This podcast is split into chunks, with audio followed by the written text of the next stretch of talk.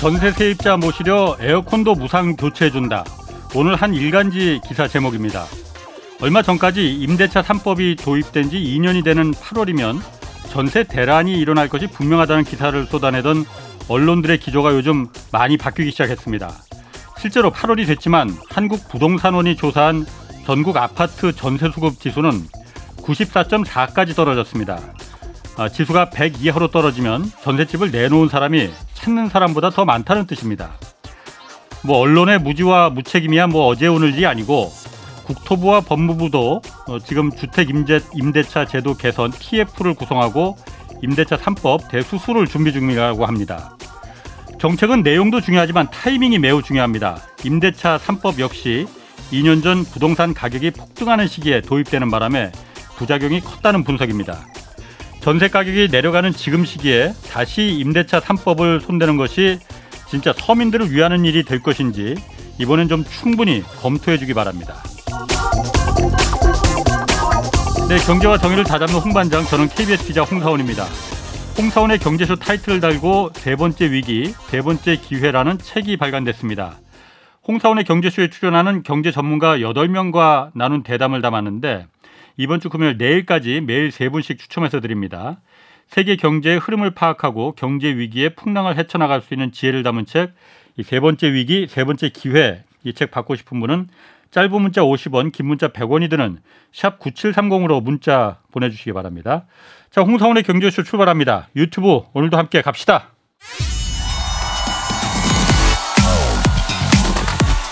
대한민국 경제 오디션 메가 경제스타 K. 여러분, 경제가 어려워서 힘드시죠? 그래서 준비했습니다. 대한민국 경제 오디션 메가 경제스타 K. 힘든 경제 상황을 이겨낸 감동 스토리, 우리 가정의 특별한 경제 공부법, 슬기로운 투자 아이디어, 경제와 관련된 이야기라면 모두 환영합니다. 총 상금 6천만 원을 준비했습니다. 여러분의 많은 참여 기다립니다. 이 프로그램은 당신의 투자의 길을 춤추게 하는 새로운 투자 플랫폼 탱고픽에서 함께합니다.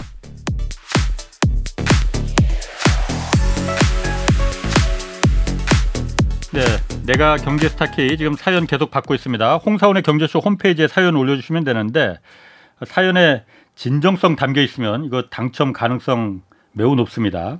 상금도 대상이 2천만 원, 최우수상 500만 원, 또 매월 장려상 50만 원씩 상금 주어집니다. 자, 경제쇼 시작하겠습니다. 중국의 강한 반대에도 낸시 펠로시 미국 하원 의장이 대만 방문했습니다. 오늘은 한국에 방문했는데 미중 관계에 대해서 지금 우려 섞인 의견들이 제기 많이 되고 있습니다. 이 내용 자세히 살펴보겠습니다. 여러분들도 좋아하고 저도 좋아하는 안유화 성균관대 중국대학원 교수 나오셨습니다. 안녕하세요. 네, 안녕하세요. 휴가는 갔다 오셨어요? 아니요, 못 갔어요. 그 책 저도 주면 안 돼요? 오늘 잘하시면 한 권 드릴게요. 알았어요.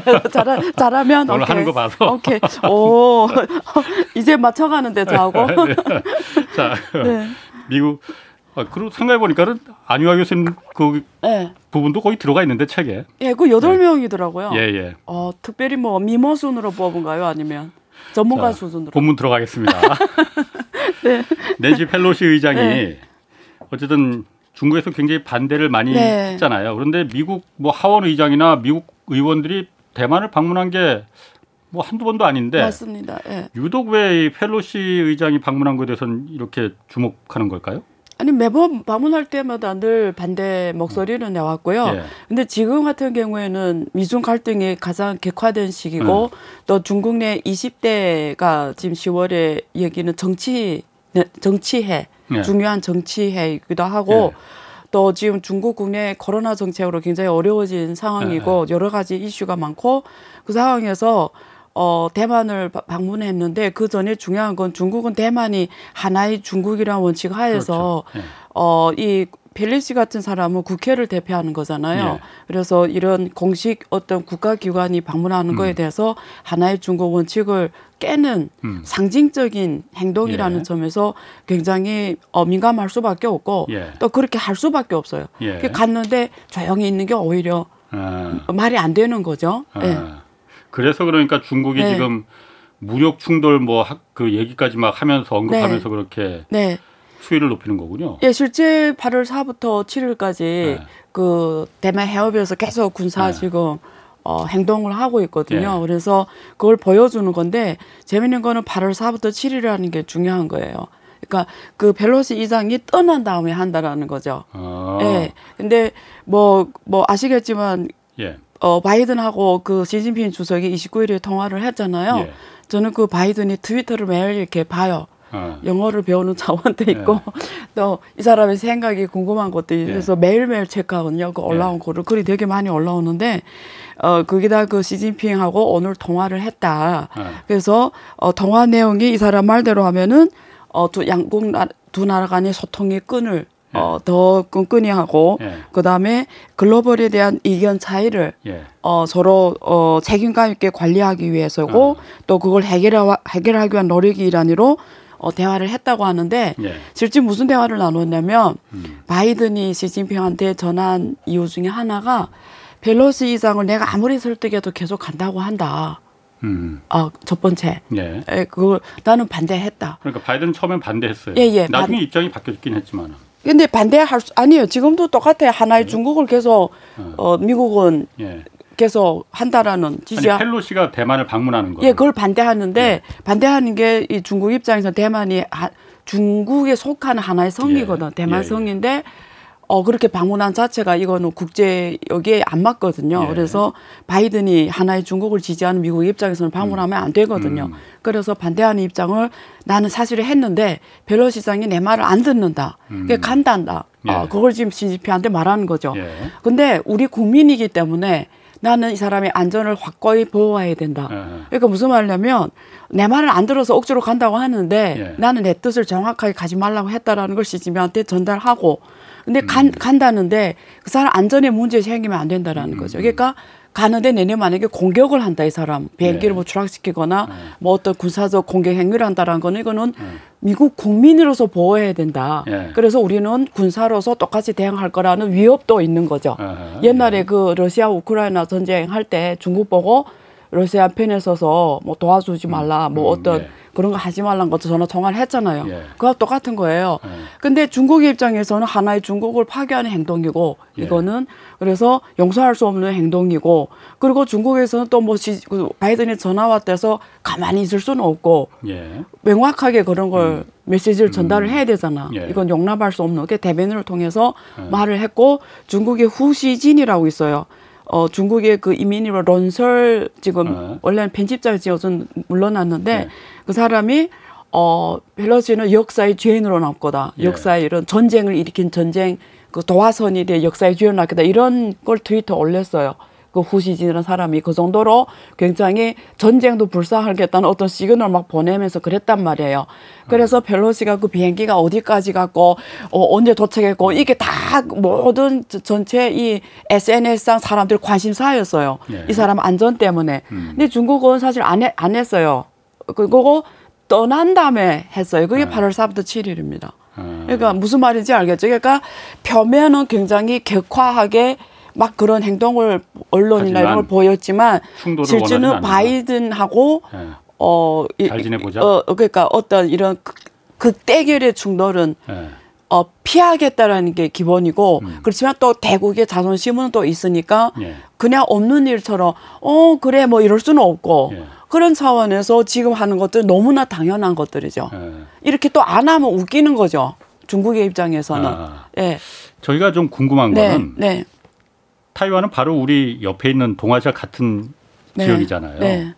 근데 지금 우크라이나하고 러시아 전쟁도 전 세계를 다 어렵게 만드는데 물론 미국의 스탠스는 분명합니다. 하나의 중국을 인정한다. 그렇지만 타이완에서 어떤 환경이 변화하는 거는 원하지 않는다라는 맞습니다. 거잖아요. 타이완에 중국이 타이완을 무력으로 침공할 가능성이 있습니까? 그거는 제가 답할 수 있는 문제는 아니에요. 근데 확실하게 말씀드릴 수 있는 상황은 있어요.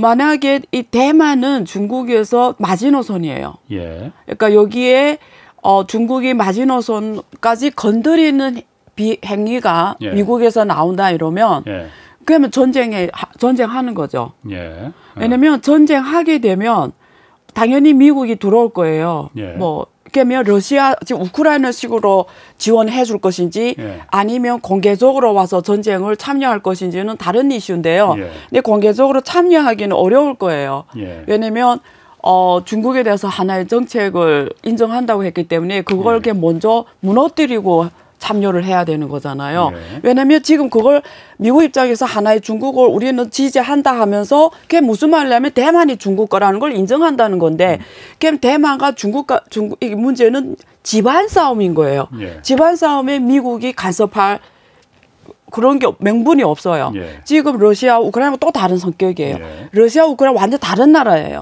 그런데 예. 하나의 중국을 지지한다는 건 집안 싸움에 예. 왜 남이 와가지고 야 막 이럴 수는 없는 거잖아요. 예. 명분이 없어요. 예. 그래서 어떤 방식으로 전쟁에 관여하는 법률 통과부터 시작해서 예. 이렇게 굉장히 오랜 시간이 그게 진행이 돼야 돼요. 예. 민주주의 국가고 상권 분립인 국가이기 때문에.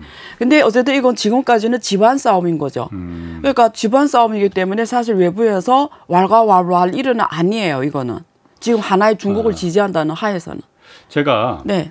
뭐 그걸 한번 좀 물어보고 싶어요. 중국 사람들의 생각. 중국 공산당이나 정치 지도자들이야 대만을 사람 똑같습니다. 중국 사람도 똑같이 당연하죠. 생각해요. 대만 성입니다. 아, 당연하죠. 아. 대만 성입니다. 그렇게 오랫동안 체제가 달리. 양립해 왔는데 그거 일구양제라고 또 표현을 했잖아요. 예. 중국 그러니까 중국 정부가 굉장히 옛날에 등서평 그때 만든 거잖아요. 예. 정말 머리가 좋은 거죠. 예. 아 그러니까 언젠가는 대만은 중국 본토에 흡수돼야 될 아니 중국 성이야. 거라고 그냥 생각하는 거예요. 무슨 흡수란 문제도 없고 예. 단지 예. 지금 저기가 예. 자체 독립 선거를 하잖아요. 예. 정치가 독립이잖아요. 예. 그리고 대통령이라 부르고 뭐 이런 것 때문에 완전히 수복되지 문제 해결이 안 됐다고 생각하는 거지 그냥 중국 거라고 생각하는 거죠. 안 교수님만 그렇게 생각하는 거예요? 아니면 중국 국민들이 다 전체가요. 네. 자, 거기는 이제 거기서 알아서 하게 놔두고 네. 이제 우리가 중요합니다. 그 미국이 중국에서 이 낸드 플래시 메모리 네. 이걸 제조하는 반도체 기업한테 미국산 제조 장비 수출 하지 마라라는 네. 그걸 아직 결정한 거 아니고 검토하고 있다고 보도가 나왔어요. 네. 얼마 전에 뭐 네덜란드 그 ASML에서 그 적외선 그 노광 장비 반도체 만드는데 DUV. 꼭 필요한 네. 이 장비 이제 중국에 수출하지 네. 마라 이 얘기도 네. 있었는데 네. 이 점점 이제 반도체 쪽으로 해서 중국을 이제 고립시키는 게 좀 구체적으로 막 이렇게 좀 노골적으로 좀 네. 되는 것 같은데 네. 중국 입장에서는 반도체 굴기가 지금 국가 명운이 달린 사업 중에 하나잖아요. 이렇게 되면은 힘들지 네. 않게 되는 건가? 그 일단은 중국은 반도체 네. 굵기를 2010년 이후로부터 해왔어요. 그래서 예. 펀드를 만들었어요. 예. 그게 중국어로 뭐라고 하냐면 중국 지성 대로 산업投资 지진. 따라해 보실래요? 아, 중국어는 처음에 알았어요. 그래서 예. 중국 집정회로 예. 집성회로 산업 투자 기금이라는 건데 예.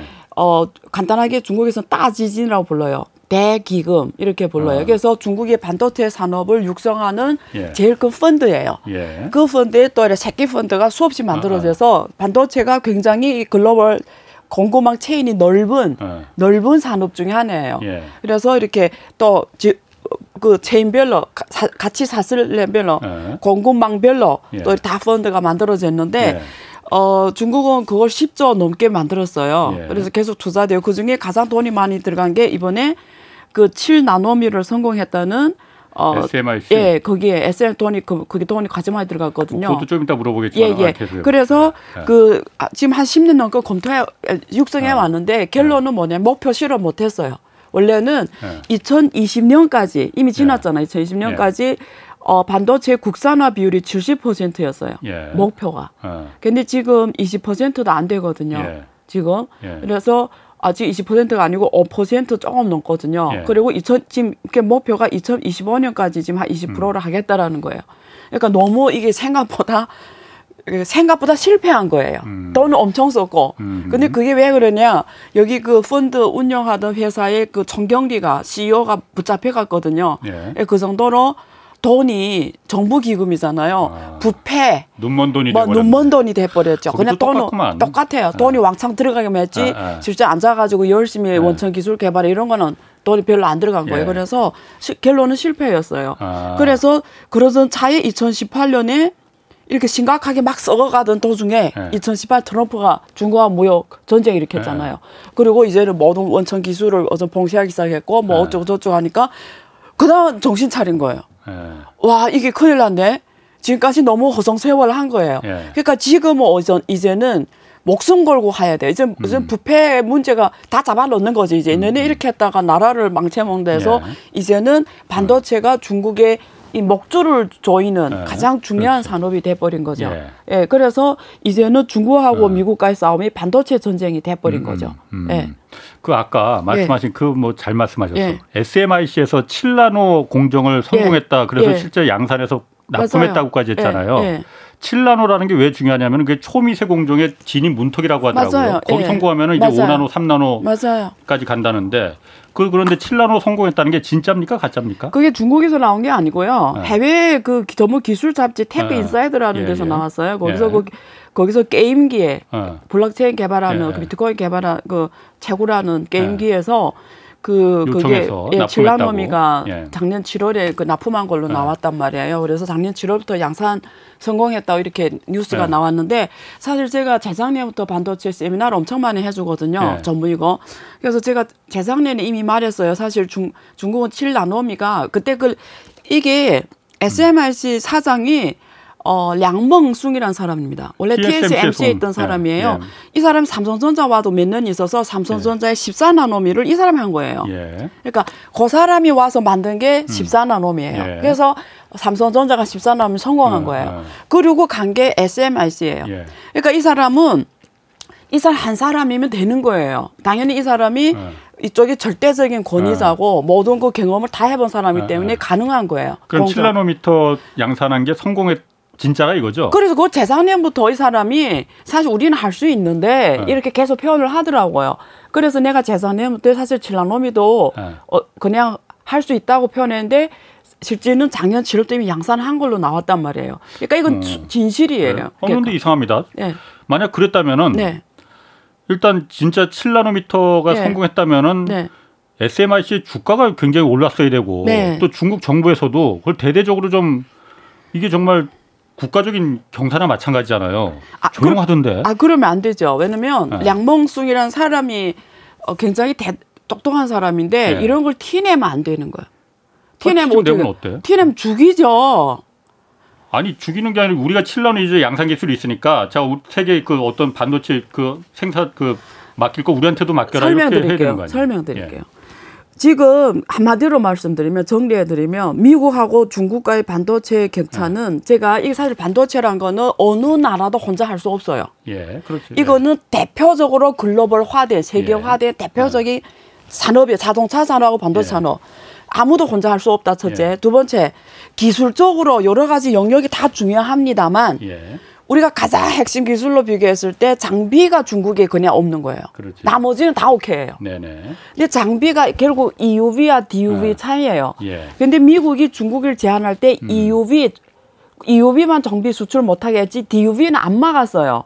그래서 이게 7나노미를 만든 게 원래는 EUV로 만들어야 코스트가 맞는데 DUV로 만든 거예요. 그러니까 조금 더 한 단계 아래 걸로 그걸 몇 번 이렇게 찍으면 되거든요. 그러니까 코스트가 한 번 찍고 네 번 찍으면 코스트가 올라간다 뿐이지 한단 말이에요. 그런데 그걸 대대적으로 했다가는 DUV도 수출 못하게 하는 거예요. 그런데 그렇지. 그러니까 말 그대로 이번에 이게 나오니까 지금 DUV를 지금 못하게 하잖아요. 이미 그 얘기 나왔어요. 예. 그래서 아니 이미 못하게 DUV도 수출하지 말라 그러거든요. ASML에서 네덜란드 ASML에서 DUV까지 못하게 하는 건 좀 너무한 거 아니냐? 그 우리는 그 번항했잖아요. 우리가 죽으라는 거야. 우리 기업 보고 지금 죽으라는 이런 건데 그 DUV를 원래 중국 시장 가장 크잖아요.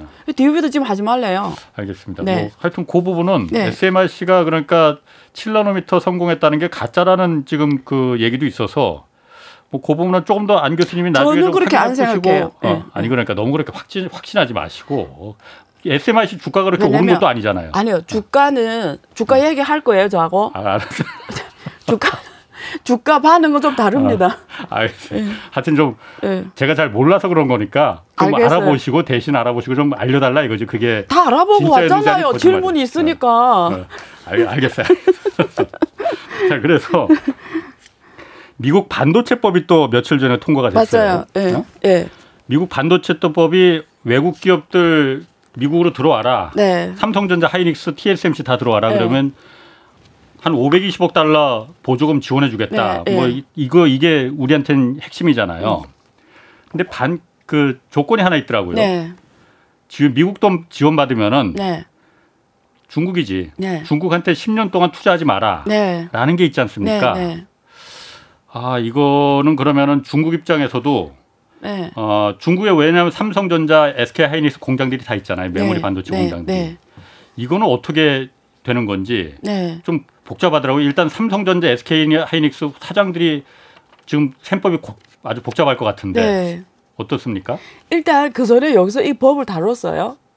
이 뭐 잠깐은 다뤘는데 좀 한 번 더 다루고 싶으면 이 법이 되게 그러니까 웃긴다란 표현을 저는 많이 쓰는데 네. 이게 영어로 Chips and Science Act라고 돼 있어요. 네. 그래서 2,800억 달러. 네. 전체. 앞으로 전체 예. 그중에 520억 달러가 지금 반도체 쪽인데 어쨌든 미래 과학 과학을 선도를 계속 미국이 하겠다고 하는 예. 거잖아요. 그래서 과학 인재 양성이라든가 이런 쪽에 엄청 돈 쓰겠다라는 예. 건데 위안화로 한 이게 1조 2천억 정도 되거든요. 예. 1조 위안 넘어 되는데 중국 아까 반도체만 10조 썼다고 했잖아요.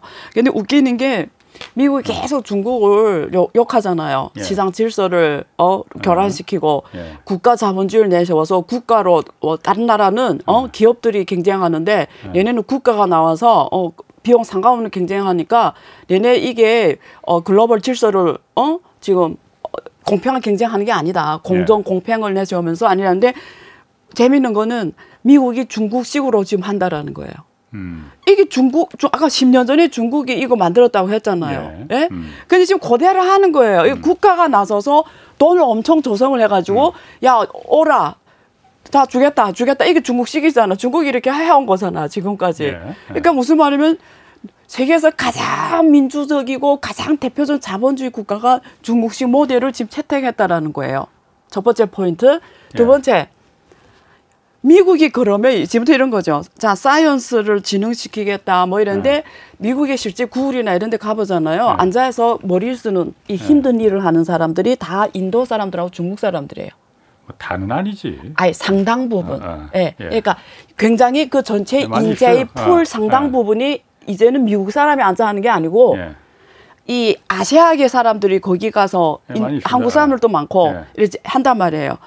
그러면 자 이제부터 미래 싸움을 하면은 과학자 싸움이에요. 예. 근데 과학자라는 일은 우리도 저도 연구하는 직이지만 정말 어려운 직업이에요.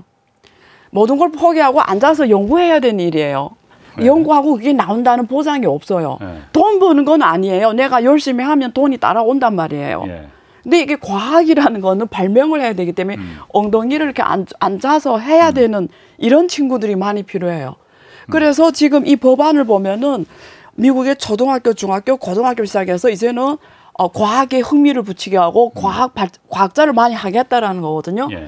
그럼 앞으로 미국 사람들이 이런 과학자가 젊은 애들이 이 과학자로 갈 것이냐가 되게 이거는 되게 중요한 질문이에요. 그 사람들이 의자에 앉아 있을 수 있는 미국에서 자란 애들이 의자에 앉아서 과연 연구할 수 있는 애들이냐가 퀘스천이고 두 번째. 미국의 이민법이 또 상관되는 건데 지금까지는 미국 과학이 이렇게 막 세계에서 선도를 하고 막 이렇게 노벨상도 많이 나오고 선도할 수 있는 거는 미국의 가장 개방된 이 개방 정책 때문에요. 인재들을 피부 불문, 여성 남성 불문 어쨌든 미국의 자유로운 나라였잖아요. 그래서 전 세계가 가장 미국을 가서 유학을 많이 했고 가장 똑똑한 사람들 가서 유학을 많이 했어요. 예. 중국도 그랬고. 예. 그럼 안 돌아왔어요. 다 거기 그렇지, 있었어요. 안 돌아왔지. 그게 미국이 계속 지속적으로 과학이 선도를 할 수 있는 가장 큰 그 동력 중에 하나예요. 예. 예. 그러면 저는 앞으로 미국이라는 나라가 정말 이 2,800억 달러를 미국에 다시 한번 계속 미래 산업에서도 선도하려면 미국이 훨씬 더 해외 이런 우수한 인재를 받아들이는 정책을 취하지 않으면 저는 어렵다고 봐요. 아까 앉아있는 이거는 아시아인들이 가장 잘할 수 있는 영역이에요, 이제는. 지금 이제는 일본인들도 앉아서 해라고 하면 힘들어해요. 그래서 저는 앞으로 미국이 이민법 정책, 이게 오히려 유학생 문을 더 열지 않으면 굉장히 힘들지 않을까 봐요. 그래서 그걸 지금 교육이 따라가줘야 된다는 거예요. 이 교육 정책이 국내 교육이 아니라 대외 교육을 어떻게 하냐가 되게 이게 워칭 포인트예요. 저는 개인적으로. 그래서 인재를 해외에서 막 과거처럼 막 이렇게 자유로운 나라로 끌어오지 않으면 힘들다고 보는데 지금 중국 사람들 못 들어오게 해요. 공대에서는 안 받아요. 중국인들이 이제는. 그러니까 그게 미국한테 장기적으로 봤을 때 베네핏인가 아니면 우리 미래 그 시점 가서 할 때 아, 이게 가장 큰 실패 정책 봐야 되는데 중국의 공대는 잘 안 받으려요. 중국인 공대 학생들을. 그래서 오히려 한국 학생들이 기회가 더 열릴 수도 있어요. 만약에 제가 말한 포인트를 거기서 캐치를 했으면. 그래서 앞으로 한국은 반도체 인재들이 미국을 통해서 정말 많은 인재들이 나와야 된다고 저는 보거든요. 훨씬. 그런 차원에서 중요하다고 보고. 그다음에 지금 520억 달러 질문한 것 중에 만약에 이 지원을 받으면 중국에 대해서 투자를 못한다 앞으로 10년 동안. 그럼 기업의 입장에서 고민해야 되는 거는 내가 중국 시장이 중요하냐 이 보조금을 받냐가 중요해요. 그러면 이 두 개만 단순히 비교했을 때는 만약에 똑똑한 리더라면 보조금을 받지 말아야지. 시장이 더 중요하지. 그게 520억 달러 다 받아봤자 60도예요. 다 받는데 혼자 받아도. 삼성전자 매출이 얼마입니까? 몇백 조잖아요. 그 60조를 보고, 근데 다 혼자만 60조인지 그거 보고 내 중국 시장 안 한다? 만약에 내가 그거 안 받고 중국 시장 마음대로 미국에서 막 이렇게 지금처럼 칩4에 가입해라 막 압박을 주지 않고 이러면 중국 시장 하는 게 낫지. 그 두 개만 비교하면 만약에 보조 때문에 중국 시장을 안 한다? 이거는 좀 말이 안 된다라는 거예요. 그렇지, 제 말은. 근데 포인트가 칩4예요. 사실은 반도체 동맹. 그 아까 뭐 보조를 받는다라는 거는 저는 다 연결은 돼 있죠. 연계는 돼 있지만 그것 지금 한국 언론이나 이렇게 엄청 다루잖아요. 그게 독소 조항이다.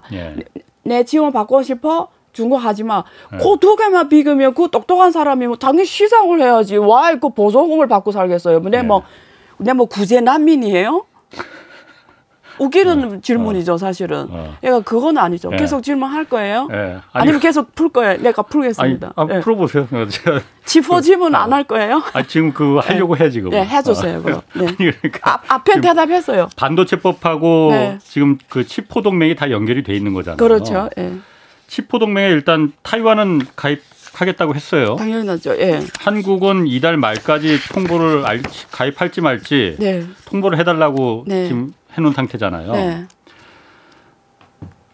제가 그냥 봤을 때는 어쨌든 저는 안 교수님하고 생각이 다를지 같을지 모르겠지만 가입을 안 할 수는 없을 것 같아요. 일단 제가 먼저 제 생각을 좀 말해볼게요. 이번에. 제가 원래 질문하려고 했는데 잘했어요. 그럴 것 같아서 제가 먼저 선제적으로. 그러니까. 일단 반도체를 만들려면 지금 장비나 그 기술은 미국에서 원천 기술을 다 우리가 갖고 와서 만드는 거잖아요. 만약에 칩4 동맹에 우리가 가입 안 한다고 하면은 미국이 그 장비 야 그럼 한국 니네들 그거 쓰지 마. 우리하고 안 놀 거면은 니들 그럼 중국하고 놀아. 우리 기술로 그럼 쓰면 안 돼. 해버리면은 우리가 만들 수도 없잖아요. 그런 경우는 중국한테도 이롭지 않으니 우리가 중국을 그 부분으로 좀 설득할 수 있지 않을까. 야 우리가 이거 가입을 어떻게 안 할 수가 있어. 우리가 만들어야만 중국에다 두고 이게 만들어서 팔 수가 있는 거고 중국도 우리 반도체 제품을 만들어야만이 산업 일으킬 수 있는 거 아니냐. 이게 설득이 가능하지 않을까. 이게 제 짧은 생각인데 어떻습니까? 뭐 아주 중요한 말씀을 하셨어요. 그런 얘기하는 분들도 많잖아요. 근데 저는 이렇게 생각합니다. 일단 칩4라는 게 그 내용을 보면 어떤 뭐 WTO나 이런 것처럼 어떤 조직이 아니라 그 내용을 보면 우리가 미래 산업에서 배터리나 이런 미래 반도체나 이런 미래 산업에서 공급망 어떤 밸류체인적으로 내 지역이 공동으로 더 협력을 강화하자라는 내용으로 돼 있어요. 뭐 이게 뭐 나토처럼 어떤 조직이 딱 돼 있어서 쟤를 죽이는 게 중국이 적이야 이렇게 한 이런 조직이 아니라. 그냥 미래 산업에서 공급망 강화 한 4개 영역이 있잖아요. 슈퍼 컴퓨팅 뭐 이런 영역에서라든가 이런 영역에서 우리가 그 공급망에서 협력을 강화하자라는 걸 했거든요. 예. 그래서 그런 면에서 사실은 우리가 경제학적 원리를 보면 미래 산업에서 이런 각 나라끼리, 각 잘하는 나라끼리 서로 협력하는 건 경제학 시장 원리에서는 너무나 당연한 사실 시장 행위예요. 이거 가지고 왜 G4 했어? 뭐 써? 이런 얘기할 게 안 되는 일이라는 거예요, 첫째. 왜냐면 우리 입장에서 쟤네하고 같이 하면 시너지가 있다 하는 거예요. 예. 그러면 요 선에서 한번 정리해드리면 예. 저는 해야 됐다. 당연히 같이 해야 된다고 봐요. 이거는 고민할 상황이 아니에요. 의외인데? 자고 방송 오래 했으면 저를 아셔야지. 해야죠. 예. 왜 해야 되냐면 예. 이게 이런 거예요. 그러니까 저는 한국의 입장에 고민해야 되는 게 자, 반도체 이 딱 하나 섹터를 놓고 우리나라 경쟁력이 어떻게 되냐를 첫째 판단해야 돼요. 예. 그러면 답은 간단하잖아요. 예. 계속 선도를 해야 되잖아요. 예. 예. 계속 선도를 하기 위해서 우리 혼자라도 가능하냐? 이 질문을 해야 되는 거죠. 예. 그럼 이거는 다른 사람 몰라요. 예. 나만 알아요. 예. 그럼 내가 같으면 대통령이면 은밀히 반도체 기업 다 불러놓고 야, 솔직하게 말해봐라. 우리 혼자 할 수 있니? 못하지. 예. 아니, 그러니까 그건 모르죠, 외부에서는. 예. 그러니까 거기서 이렇게 내부 회의 긴밀하게 해서 예. 만약에 답이 아, 우리 이렇게 사실 우리 실력으로 혼자 안 됩니다. 예. 그래서 우린 사실 미래에서 반도체를 선도해 가야 되는데 예. 그러기 위해서는 미국이라는 나라가 절대적으로 필요합니다. 이런 예. 간에서 그런 답이 나왔다. 예. 이런 고민할 상황이 아니에요. 아하. 무조건 해야죠. 예. 왜? 지금 미국의 의도는 뭔지 아세요? 한마디로 말하면 옛날에 일본을 죽이려고 한국을 키웠잖아요. 예. 지금 거꾸로 됐어요. 한국이 니네 말을 잘 안 들을 거야. 대만이 말을 잘 안 들을 거야. 일본을 키울 거야 이제는. 말 들을 거야. 한국과 대만을 죽이고 예. 옛날 일본을 죽였듯이. 예, 이제는 거꾸로 온 거죠. 이제는 일본을 니네 내 말 안 들으나 일본을 키울 거야. 니네는 그냥 또 죽어. 예. 그거예요 지금. 그 압박이거든요. 그러면 이게 미래에서 이게 공정이 갈수록 되게 어려워져요. 예. 쉽게. 점점 어려워져요. 예. 그럼 어쨌든 미국이 모두 특허를 다 갖고 있잖아요. 예. 거의 상당 부분 특허를. 예. 그러면 미래 반도체에서는 만약에 이게 미국하고 같이 안 간다는 건 미래에서는 굉장히 그러니까 특히 개발이 안 된 첨단 영역에서는 예. 더 같이 해야 되는 거죠. 예. 예. 그래서 무조건 같이 해야 되는 거죠. 예. 아니면 미국이 전략 간단해요. 일본을 또 정면으로 내세우고 예.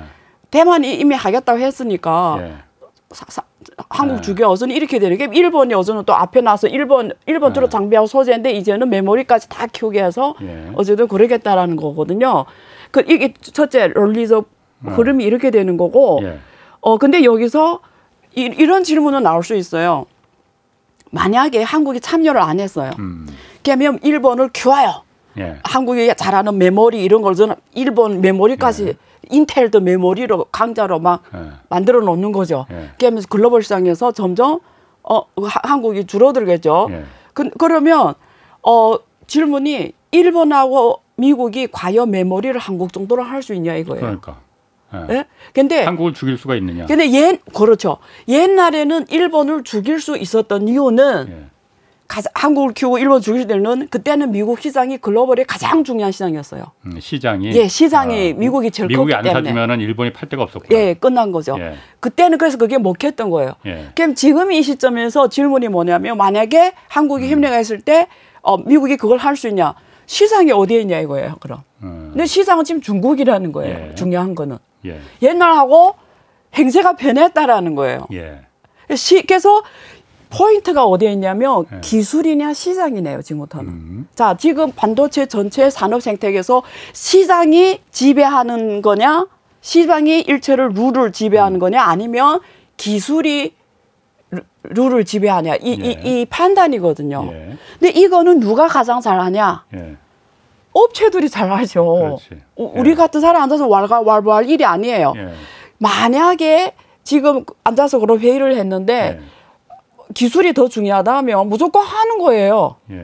그런데 예. 이제는 걔네들이 그래 해봤자 우리를 대체 못합니다. 이게 만약에 100%를 확신하면 뭐 상관이 없는 거예요. 상관이 없는 거예요. 예. 그러면은 그 시장에 따라 시장이 있으니 예. 시장은 당연히 중국입니다. 그러니까 예. 한국의 반도체 60%를 다 예. 지금은 예. 아까 말씀하신 대로 그 미국이 네. 옛날 1980년대 일본 반도체 산업을 정말 괴멸을 시켰듯이 말 안 들으면 한국하고 대만, 일본 꼴 날 수 있어. 그렇죠. 그거죠. 근데 그게 지금은 먹히냐 이거예요. 먹히냐.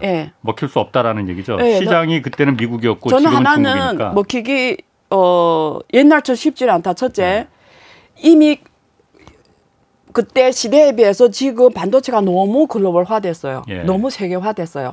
어느 한 나라도 이제 혼자 못한다라는 거예요. 미국조차도. 그거예요. 만약에 우리가 가설, 자 한국이 안 했어, 협력 안 했어. 그러니까 중국은 이미 뭐 안 주는 거니까, 그냥 한국도 안 줘. 그러면 미국이 앞으로 미국도 주겠다라는 거예요. 저는 미국, 일본 같이 한다 쳐도 힘들다고 봐요. 그러니까 자기네도 같이 아니 한국이 빵 쳤는데 죽었어. 그래서 자기네도 내상을 엄청 입는다는 거죠. 그러니까 이 정도로 이게 세계화된 거예요. 그래서 미국이 이런 조치는 사실은 위너가 없는 게임입니다. 이런 조치는 위너가 없는 게임이에요. 그러면 두 번째, 한국이 G4에 가입을 했어요. 가입을 했다는 표현이 정확하지 않아요. 어쨌든 같이 하자 이래서 같이 해요. 그럼 중국이 어느 만큼 대미상이냐. 별 차이가 없어요. 왜 그러냐면 어차피 중국을 견제하기로 됐기 때문에 한국이 들어가다 안 들어가다 중국에 대해서는 계속 견제를 하게 돼 있잖아요. G4에 들어가든 안 들어가든 어쨌든. 중국에 대한 견제는 계속 가기 때문에 뭐 여러 가지 국내법을 통해 중국에 대해서 얘네 뭐 지금도 못 하잖아요. 뭐 못하게 하잖아요. 그러니까 화웨이가 망했잖아요. 그것처럼 큰 차이 없어요. 그러니까 중국에 대한 영향은 지금하고 별 차이가 없고 단지 이 대만이나 한국 기업들이 힘들어지는 거죠. 이게 중간에서 샌드위치가 돼버리면서 힘들어지는 거죠.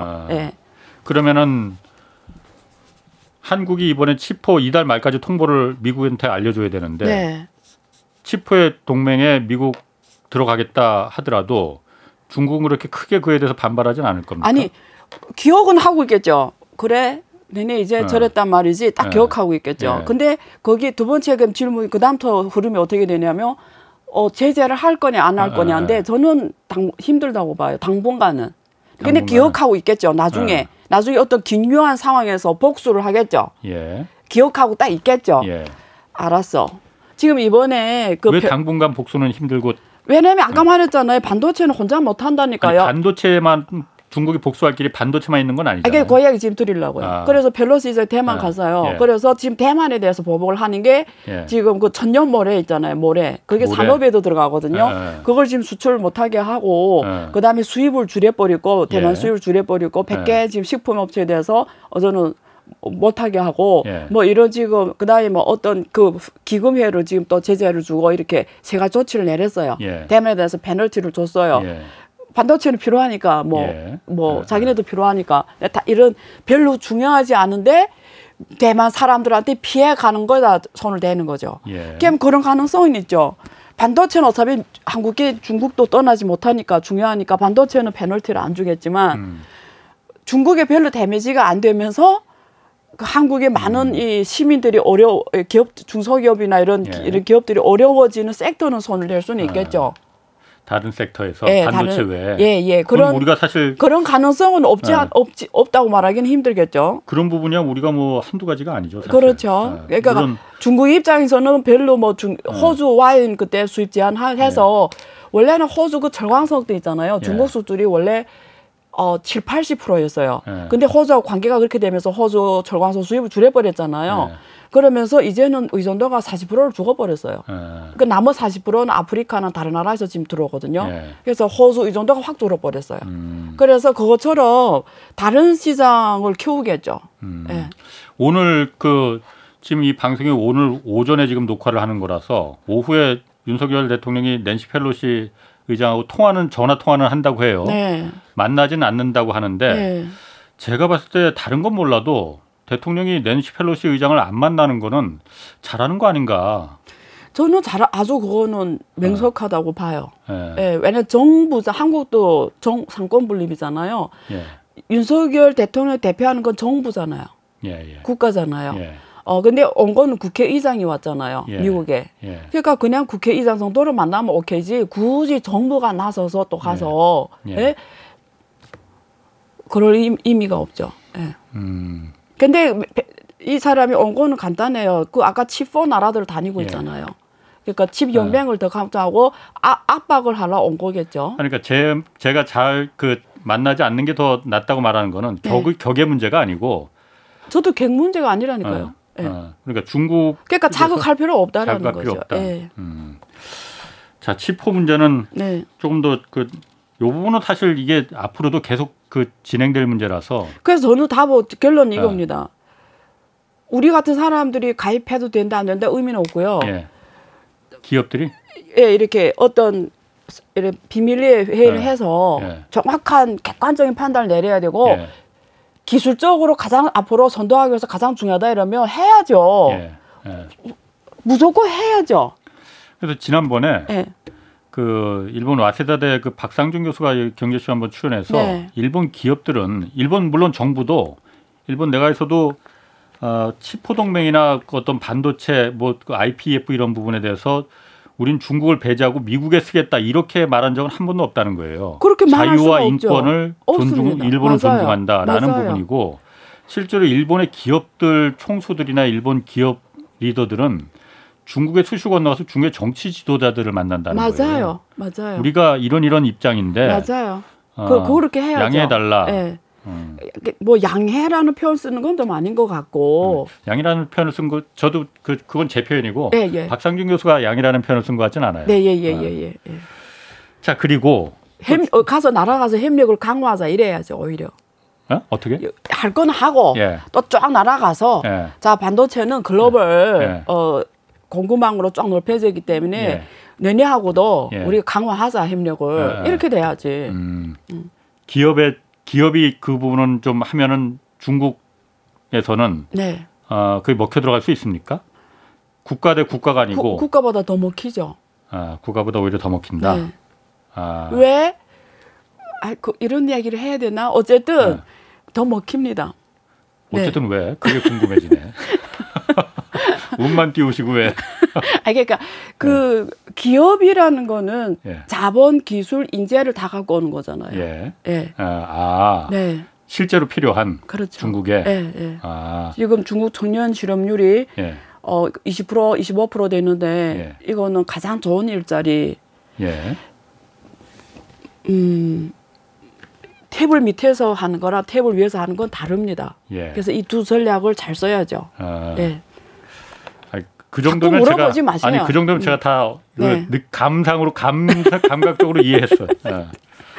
자 중국뿐만이 아니고 지금 미국도 그렇고 한국도 그렇고 다 뭐 경기 침체가 곧 닥친다고 하잖아요. 그게 뭐 퍼펙트 스톰이니 아니면 강도가 어느 정도가 될 것이니 문제지. 맞습니다. 경기 침체는 분명히 온다고 하는데 중국은 어떻습니까 지금? 중국도 침체가 들어온 거 아니에요? 지금 저 이제 우리 기자님하고 중국 경제 얘기를 정말 많이 해가지고 이런 얘기할 때 힘들어요. 같은 말 할 수도 없고 매번 올 때마다 제가 택시에서 오늘은 다른 말을 해줘야 되는데 어떨까 이런데 매번 새로운 말 듣는 것 같은데 그냥 노력해서 그렇다고요. 아, 그런 거예요? 왜냐면 질문은 같은데 와서 같은 말을 할 수가 없다고요. 그래서 매번 올 때마다 다른 얘기해서 그 노력을 한다.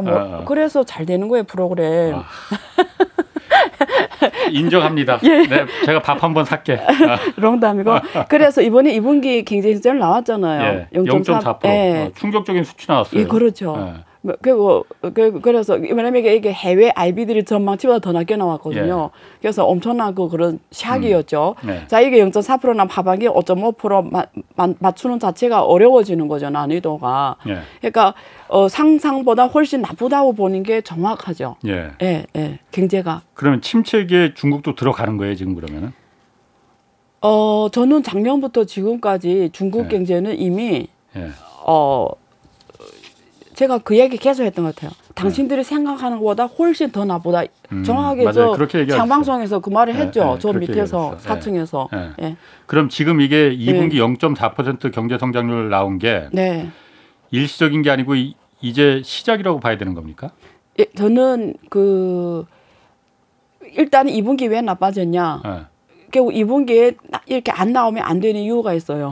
아니 2분기에 실제 성장률을 우리가 0%라 합시다. 예. 근데 발표를 3%라 했다 칩시다. 예. 그럼 이게 말이 안 되는 거죠. 예. 왜 그러냐면 누가 전 세계 다 알잖아요. 그 상하이를 2달 동안 봉쇄를 했는데 갑자기 2분기가 이게 뭐 3% 나왔다. 이거는 어디서 성장했다는 거지? 아무리 찾을래 찾을 수가 없는 거잖아요. 예. 그러니까 일단은 수치적으로도 이렇게 다 다를 공간이 적었다라는 거죠. 예. 이게 어떤 공간이 그래서 이거는 굉장히 현실에 가깝게 말할 수밖에 없는 상황이 아니었을까. 예. 그리고 지금도 상해가 불렸다고 하지만 실제는 현실에서는 계속 봉쇄가 이루어지는 곳이 많아요. 예. 그러니까 한국에서 이렇게 집들이 이렇게 자유롭지 않다라는 거예요. 예. 아직도 제가 물어보니까 아파트별로 지역별로 다 다른데 아직도 이렇게 맘대로 못 다니거든요. 그리고 다른 지역도 똑같습니다. 그러니까 전국이 맘대로 못 다녀요. 쉽게 말하면 아직도. 봉쇄만 풀리면 다 성장률이 다시 올라갈 수 있다는 거예요? 그러면? 아니에요. 그래서 이 특별히 나쁜 이유는 워낙 경제적 구조 문제가 있잖아요. 옛날에 풀었지만 플러스 또 지금 제로 코로나 정책하면서 사람들이 소비가 직타격을 받은 거죠. 중국은 투자가 어려운 상황에서 소비로 맞춰줘야 되는데 소비가 지금 사람들이 묶어놓으니까 못 갔는데 그래서 이번에 그 리커창이 정치국 회의에서 내놓은 그 약 처방약이 뭐냐면 소비를 확대하는 거예요. 하반기에. 그래서 하방한 두 가지 조치를 내놨는데 가전하향. 가전하향이라는 게 이런 전기 부품, 이런 전기 뭐 TV나 뭐 이런 냉장고나 이런 걸로 농촌에 중국은 항상 어려울 때마다 농촌, 그래서 농민 소비를 살린다. 그래서 소비를 살리겠다는 거거나 소비세를 줄이는 그렇군요. 거예요. 예. 그러면은 제가 이걸 왜 물어보냐면은 이게 일시적인 게 아니고 중국 경제가 침체기에 들어선다고 하면은 왜냐하면 우리 그 얼마 전에 그 최상목 경제수석이 나토 가서 중국 수출 호황 시대 끝났다. 또 그리고 며칠 전에는 한덕수 총리가 중국 경제가 꼬라박는 수준으로 가고 있다. 뭐 이렇게 좀 안 좋은 경제 안 좋은 표현으로 했잖아요. 그럼 그게 사실일 수도 있겠네요. 그러면은. 그거는 혹시 그분들이 제 방송 보고 그렇게 말하는 거 아닐까요? 제 방송에서 항상 안 좋다고 엄청 안 좋다고 말했잖아요. 뭐. 제가 한번 나중에 물어볼 테니까. 혹시 홍상 경제 쉬어보고 뭐 얘기해. 그럼 실제로 그러면은 중국 경제가 안 좋으니 한국 경제가 중국을 바라보던 그 옛날의 관계는 이제 끝났다 이렇게 봐도 되는 겁니까? 근데 그건 다른 문제예요. 자 중국 경제가 안 좋다라는 거는 중국은 한국이 중국 수출 구조를 봐야 됩니다. 그래서 지금까지 수출의 70, 80%가 소부장 산업이 수출이에요. 소재 부품 수출입니다. 근데 소재 부품 수출이 들어가서 뭐 하냐면 중국에서 만들어져 가지고 유럽이나 저 미국 가는 거예요. 완제품으로 수출하는 거예요. 그래서 중국 수출이 잘 되면 한국 수출이 잘 돼요. 그러니까 소비는 어디냐면 유럽이나 미국에서 하는 거예요. 근데 중국 경제가 나쁘다는 건 중국 내 소비가 안 된다라는 거예요. 그게 조금 다른 건데 한국이 중국 소비 시장 수출은 얼마 안 돼요. 3%도 안 돼요. 전체 수출의 3%도 안 돼요. 근데 이게 만약에 우리가 수출하는 게 최종 상품이에요. 그래서 딱 중국 수출해서 중국 산을 쓰는 거야. 이러면 중국 경제가 이 한덕수 총리 말대로 꼬라박는 수준이면 그러면 굉장히 타격이 있겠죠. 예를 들면 여기 아모레퍼시픽이나 이런 게 이미 엄청나게 지금 타격 입었어요. 지금. 그러니까 그런 건데 중국 수출이 잘 되면 사실은 한국 부품 수출이 확 늘어나요. 중국 수출은 지금도 잘 되잖아요. 그렇죠. 그래서 이 제로 코로나 시기에 한국 경제가 왜 지금도 그래도 괜찮게 가는지 알아요? 중국 수출이 제로나 코로나 시기, 이 코로나 전 세계 글로벌 팬데믹에서 중국 수출만 계속 되게 좋아진 거예요. 한국이 계속 같이 좋아진 거예요. 그래서 한국도 코로나 시기에 수출이 계속 좋아진 거예요. 그러니까 구조가 이렇다는 거예요. 그래서 그건데 그러니까 여기서 본질이 그래서 뭐 꼬라박는 수준 한국이 이제는 뭐 중국 이런 게 아니라 그러면 지금부터 그거 중요한 거예요. 문제는 한국이 적자라는 거잖아요. 그렇지. 중국 수출이 지금 미국 수출이 적자가 됐어요. 그게 왜 적자냐 이거죠. 왜 적자일 것 같아요. 구조적으로 그러니까 우리가 중국에 수출하던 중간 소재 부품들이 품질이 경쟁력이 좀 떨어졌다. 그렇죠. 알겠습니다. 그 부분은 내일 저희가 끝났어요? 다시 한번 나오셔야 되니까 내일 모시고 다시 한번 좀 그 얘기 좀 할게요. 알겠습니다. 오늘 여기까지 하겠습니다. 자, 지금까지 경제와 정의를 다잡는 홍반장, 홍사원의 경제쇼였습니다.